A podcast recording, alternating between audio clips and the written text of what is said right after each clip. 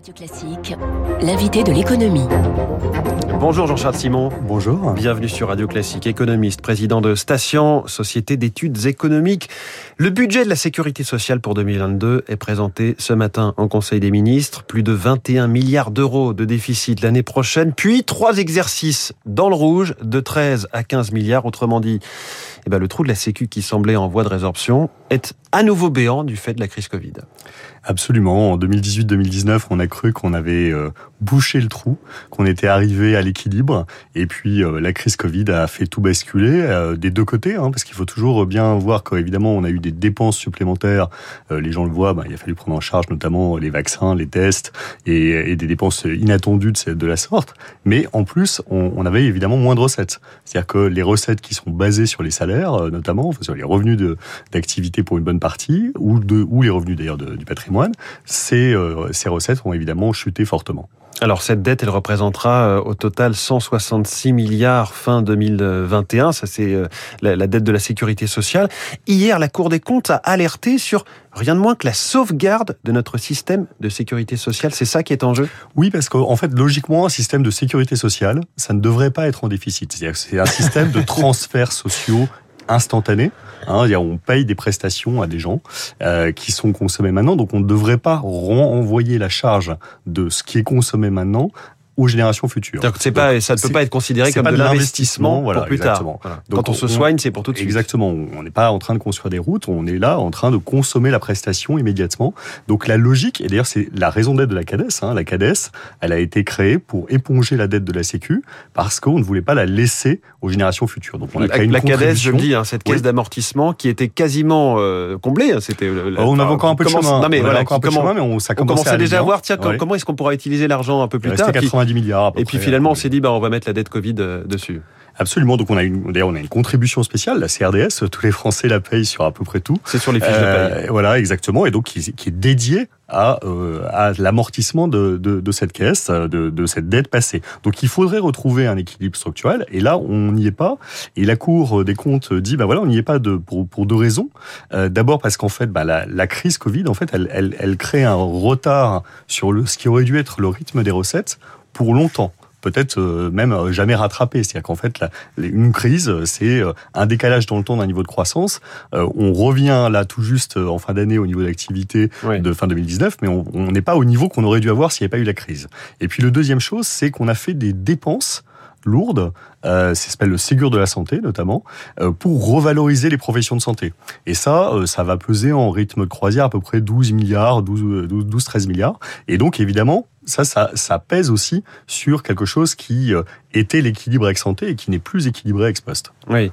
Alors, la Cour des comptes euh, nous appelle à affecter tout surcroît de recettes à la réduction des déficits et non pas à de nouvelles dépenses. Autrement dit, elle dit il n'y a pas de cagnotte. Il n'y a pas de cagnotte du tout. Là, on est vraiment dans le contraire de la cagnotte. Et effectivement, si on avait de bonnes surprises, ce qui est toujours possible sur la croissance dans les prochaines années, euh, l'idée c'est de dire bah ça on le met de côté. C'est faut pas espérer de, de, de, vraies économies sur les dépenses. Il y a peu d'espoir, même si la Cour liste toujours des tas de pistes évidemment qui sont des choses intéressantes, mais on n'est pas sur a priori des ordres de grandeur qui changeront le problème. Hmm. Ce qui peut amener à, à revenir proche de l'équilibre ou mieux, c'est un surcroît de dépenses ou des réformes parce que la Sécu, on est en fait très focalisé là sur la maladie, puisque c'est la branche maladie qui explique l'essentiel du déficit euh, actuel et les deux grands, enfin 2020, 2021 et puis euh, et puis la suite. Mais euh, il y a d'autres branches et notamment il y a la branche vieillesse. Et là, pour le coup, euh, la, la, la, réforme structurelle, elle pourrait venir. Elle pourrait venir pour. Vous parlez d'une réforme des retraites. Voilà, euh, pour essayer de faire en sorte qu'il y ait euh, quelque chose qui revienne dans les caisses en plus, avec soit des dépenses qui vont moins vite, soit des, des, des recettes qui vont plus vite. Donc la enfin, les retraites, c'est possiblement un gisement pour pour combler une partie de ce, ce, ce, déséquilibre. Plus globalement, sur les dépenses, on est en année présidentielle. Aucun candidat ne va dire je vais tailler dans les dépenses de la Sécu. Mais surtout pas dans la branche maladie. Je pense que s'il y a bien une branche avec la crise Covid qui est quelque part sanctuarisée mmh. en matière de, de, de, de, niveau de dépenses. Euh, Donc il faut jouer à l'inverse. Dépenses pour l'hôpital, la médecine de ville. Il faut jouer sur les recettes. Alors, on, parle souvent d'efficience, d'efficacité de la dépense. Oui, alors il y a, il y a de l'efficience dans le système et il y a notamment euh, une possibilité de réforme qui tient à cœur, je crois, au ministre de la Santé. Euh, il a fait travailler d'ailleurs la Cour des comptes et des organismes sur le sujet. C'est en fait le remboursement de vos dépenses. santé, aujourd'hui, vous avez une architecture à, à, deux étages. Vous avez la Sécu qui vous rembourse des dépenses, jusqu'à 100% pour des dépenses très lourdes à l'hôpital notamment. Mmh. Et puis, vous avez les mutuelles qui, elles, interviennent en complément et notamment très fort sur l'optique, le dentaire ou partie de, médecine de ville. Et là, euh, la Cour trouve que c'est un système qui est inefficient qui marche pas bien, qui coûte trop cher, il y a trop de frais de gestion, euh, trop de coûts. Et donc là, on peut imaginer que ça pourrait être une tentation de, de, de, la majorité présidentielle ou d'autres euh, de euh, vouloir réformer ça et d'avoir un système, comme il y en a dans, dans beaucoup de pays, où en fait vous avez qu'un seul payeur pour chaque acte. C'est le projet d'une grande sécu. C'est voilà, c'est ça peut être. Une, il y a d'autres voies possibles que la grande sécu. Hein. La grande sécu, c'est une voie, on va dire un peu étatiste hein, ou mm. collectiviste tout. Il y a la voie qui est peu probable en France, où on privatiserait tout. Et puis il y a la voie intermédiaire qui est de découper en fait les dépenses en disant ça, ce n'est que les mutuelles et ça, ce n'est que la sécu.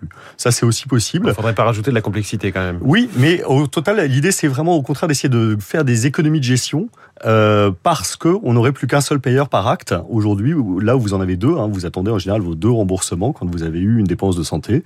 Euh, D'abord la Sécu, puis euh, la mutuelle, avec parfois en plus des envois de feuilles de soins qui se baladent dans tout ça. Et ça, euh, c'est potentiellement un gisement de réforme assez structurel.